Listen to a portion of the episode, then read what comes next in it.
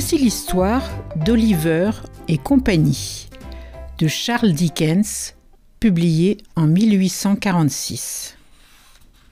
Ce jour-là, à New York, les gens qui passaient par la 8e avenue avaient droit à un spectacle tout à fait étonnant. Sur le trottoir, dans un carton, une douzaine de chatons attiraient l'attention des passants en miaulant. Pour qui savait comprendre le langage des chats, ces miaulements signifiaient Regardez-nous, ne sommes-nous pas mignons? Pourtant, nos maîtres nous ont abandonnés. Qui veut nous adopter? Nous ne voulons que du lait et un peu d'affection. Vous ne pouvez pas dire non. Et les gens, en effet, se laissaient souvent attendrir. Certains prirent le plus gros, d'autres le plus petit, d'autres encore le rayé, puis le gris, puis le noir, puis celui qui était tout acheté. À la fin de la journée, il ne restait plus qu'un. Un petit roux, joli comme tout, mais sans doute trop discret pour qu'on l'ait remarqué. Comme l'avenue était devenue déserte, il se dit que la nuit allait bientôt tomber et qu'il devait chercher un endroit où dormir avant qu'il ne fasse tout noir. En plus, il avait très faim. Ah, s'il pouvait seulement trouver quelque chose à manger. Il sortit du carton et longea le trottoir en flairant dans les coins. C'est alors qu'il tomba sur Roublard, un chien vagabond, mal élevé, mais gentil, et surtout débrouillard il montra au chaton comment voler un chapelet de saucisses sans se faire attraper par le charcutier. Mais au lieu de les partager avec le chaton affamé, Roublard déclara que maintenant il n'avait plus qu'à en faire autant. Et courut porter les saucisses à la bande de bâtards qui vivaient avec lui dans un endroit bizarre, un vieux bateau amarré dans le port de New York. Roublard fut accueilli comme un héros, rapportant un trésor avec lui. Le chat l'avait suivi sans se faire remarquer, et perché sur le pont, il observait la scène par un trou du plafond. Il vit le grand Einstein, un Danois plus costaud que puissant du cerveau. Il vit la belle Rita, une Afghane de banlieue très fière de ses beaux yeux et de son long poil soyeux. Il vit aussi Francis, un gros bulldog à l'air inoffensif. Il vit surtout Tito, un chihuahua très excité, qui n'était pas bien gros, mais faisait à lui seul plus de bruit que tous les autres réunis. Tito accueillit les saucisses à grands cris et se jeta dessus avec un appétit qui fit frémir le chat de jalousie. Le pauvre en perdit l'équilibre et atterrit soudain au beau milieu des chiens. Un matou parmi nous hurla le chihuahua, déjà prêt au combat. Mais Roublard le retint. Je le connais, dit-il, c'est un copain. On peut lui faire confiance. N'empêche que Tito le regardait avec méfiance. Quant aux autres, ils furent tout de suite séduits. Comme il a l'air gentil, s'écria Rita en s'approchant de lui. Mais au même moment, on entendit un bruit de pas et la porte s'ouvrit.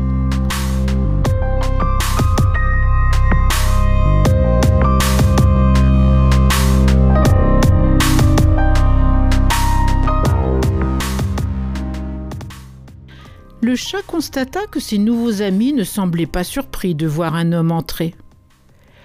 Quelle allure il avait Mal peigné, mal rasé, et sûrement pas lavé. Il sentait si mauvais. Il attrapa le chat pour le voir de plus près. Qu'est-ce que tu fais là, toi? demanda-t-il en lui riant au nez. Allons, ne fais pas cette tête-là, je ne vais pas te manger. L'homme se nommait Fagan. Trop débrouillard pour n'être qu'un clochard, mais trop gentil pour être un vrai bandit. Il vivait de combines, de petites escroqueries et de vols à la tire. Ce jour-là, justement, il avait bien besoin de remplir sa tirelire. Il devait de l'argent à un dénommé Sick, un redoutable gangster avec qui il avait jadis fait des affaires. Il comptait sur les chiens pour l'aider à trouver cet argent dès le lendemain. Or, lorsqu'il vit le chat, lui trouvant l'air malin, il se dit qu'il pourrait leur donner un coup de main. Aussi, le matin suivant, toute l'équipe se rendit en ville. Le chaton écoutait les conseils de Roublard. Tu vois les autres là-bas? Dès qu'une voiture de riche passera, Francis foncera dedans, puis il fera semblant d'avoir été blessé. Le chauffeur s'arrêtera, et quand il descendra constater les dégâts, Tito, Rita, Einstein et moi, on en profitera pour prendre tout ce qu'il y a dedans. Rusé, n'est-ce pas? Le chaton, rempli d'admiration, ouvrait de grands yeux ronds. Est-ce que je peux vous aider? demanda-t-il plein de bonne volonté. Si tu veux, dit Roublard, faut bien commencer. Et deux minutes après, tout se passait comme il l'avait prévu. Tout au moins au début. Car bientôt, nos voleurs s'aperçurent qu'une fillette dormait à l'intérieur, sur la banquette arrière, et qu'elle était en train de s'éveiller. Ils filèrent aussitôt en laissant tomber toute l'opération. Mais le chaton, malheureusement, ne put en faire autant. Déjà, la petite fille s'était emparée de lui en disant Comme tu es beau, comme tu as l'air intelligent, tu n'as pas de collier On t'a abandonné? Eh bien, tant mieux, car je vais t'adopter. Moi, je m'appelle Jenny. Et toi, ce sera Oliver. Ça te plaît? Le chaton ne dit pas le contraire. Sur ce, le chauffeur remonta dans l'auto sans comprendre comment le chien accidenté avait pu se sauver et démarra en direction des beaux quartiers. Jenny habitait une villa confortable et très belle, et Oliver comprit qu'il serait très heureux s'il vivait avec elle.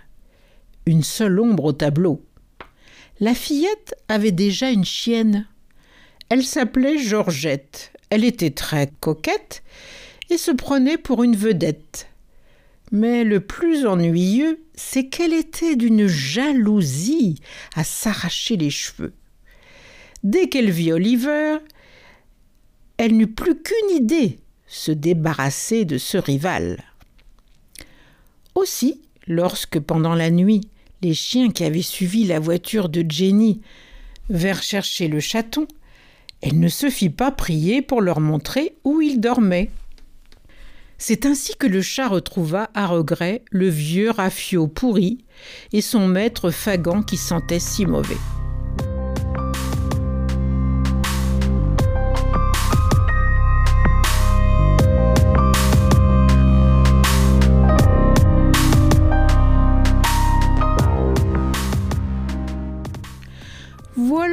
Matou de retour parmi nous, s'écria celui-ci en le prenant sur ses genoux. Miaou Psst fit le chaton, pas très content. Voyez-vous ça s'exclama le filou en lui tâtant le cou. Mais, dis donc, tu en as un beau collier et une belle médaille dorée. Hé hé Qu'est-ce que je vois marqué? Chez Jenny, cinquième avenue. Mais c'est un quartier, un quartier chic, ça un endroit où les gens ont plein d'argent. Hé hé Ça me donne une idée. Bientôt, tous mes ennuis seront finis. Et dix minutes après, il envoyait une lettre qui disait ceci. Mademoiselle Jenny, si vous voulez revoir votre chaton Oliver, il me faut mille dollars. Rendez-vous à minuit sur les quais demain soir. Dès qu'elle reçut la lettre, Jenny récupéra tout l'argent qu'elle avait et se rendit à l'heure dite sur les quais accompagnée de Georgette.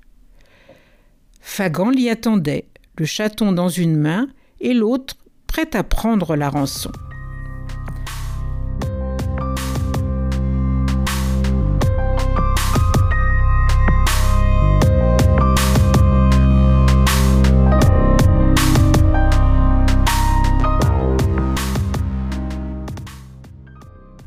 Malheureusement, Jenny n'avait sur elle que quelques pièces de monnaie. C'était toutes ses économies. Lorsqu'elle comprit qu'elle était loin du compte, elle se mit à pleurer.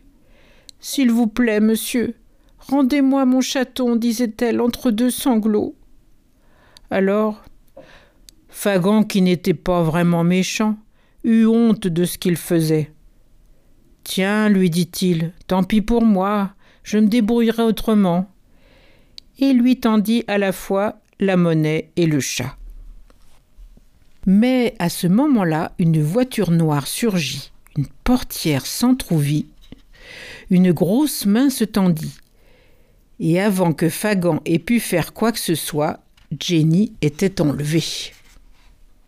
Fagan connaissait bien l'homme de la voiture noire. C'était Sick, le gangster à qui il devait mille dollars.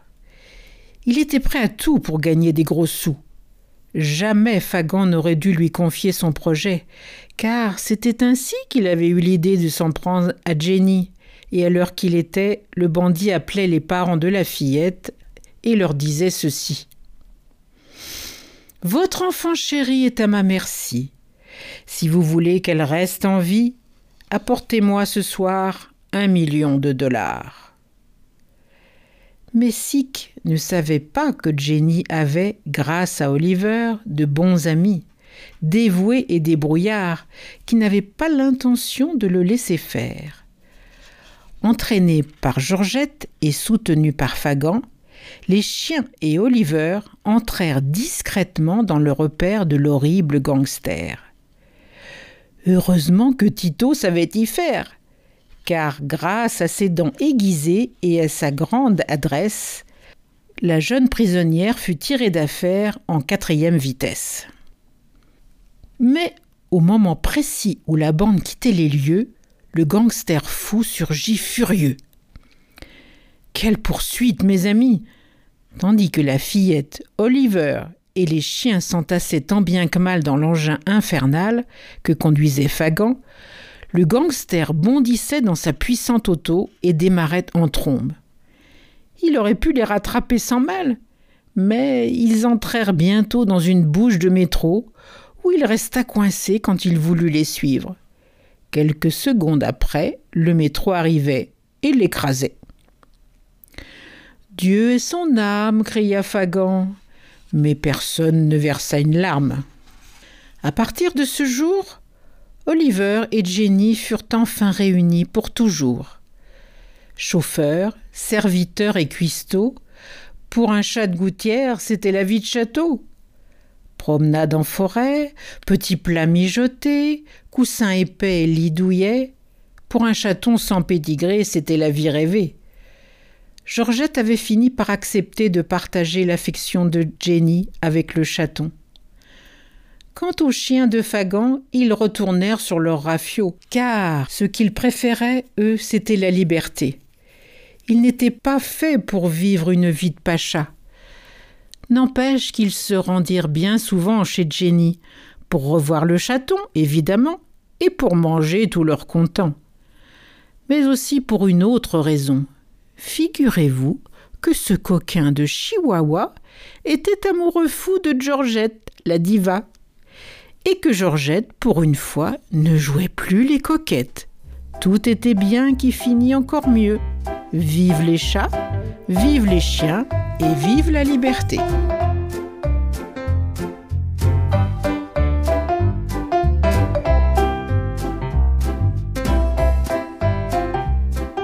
Les podcasts Mimi raconte et Passeurs de vécu peuvent être écoutés en streaming sur Spotify ou Deezer ou encore à partir euh, d'applications comme Google Podcasts ou Apple Podcasts. Bonne écoute, merci, au revoir.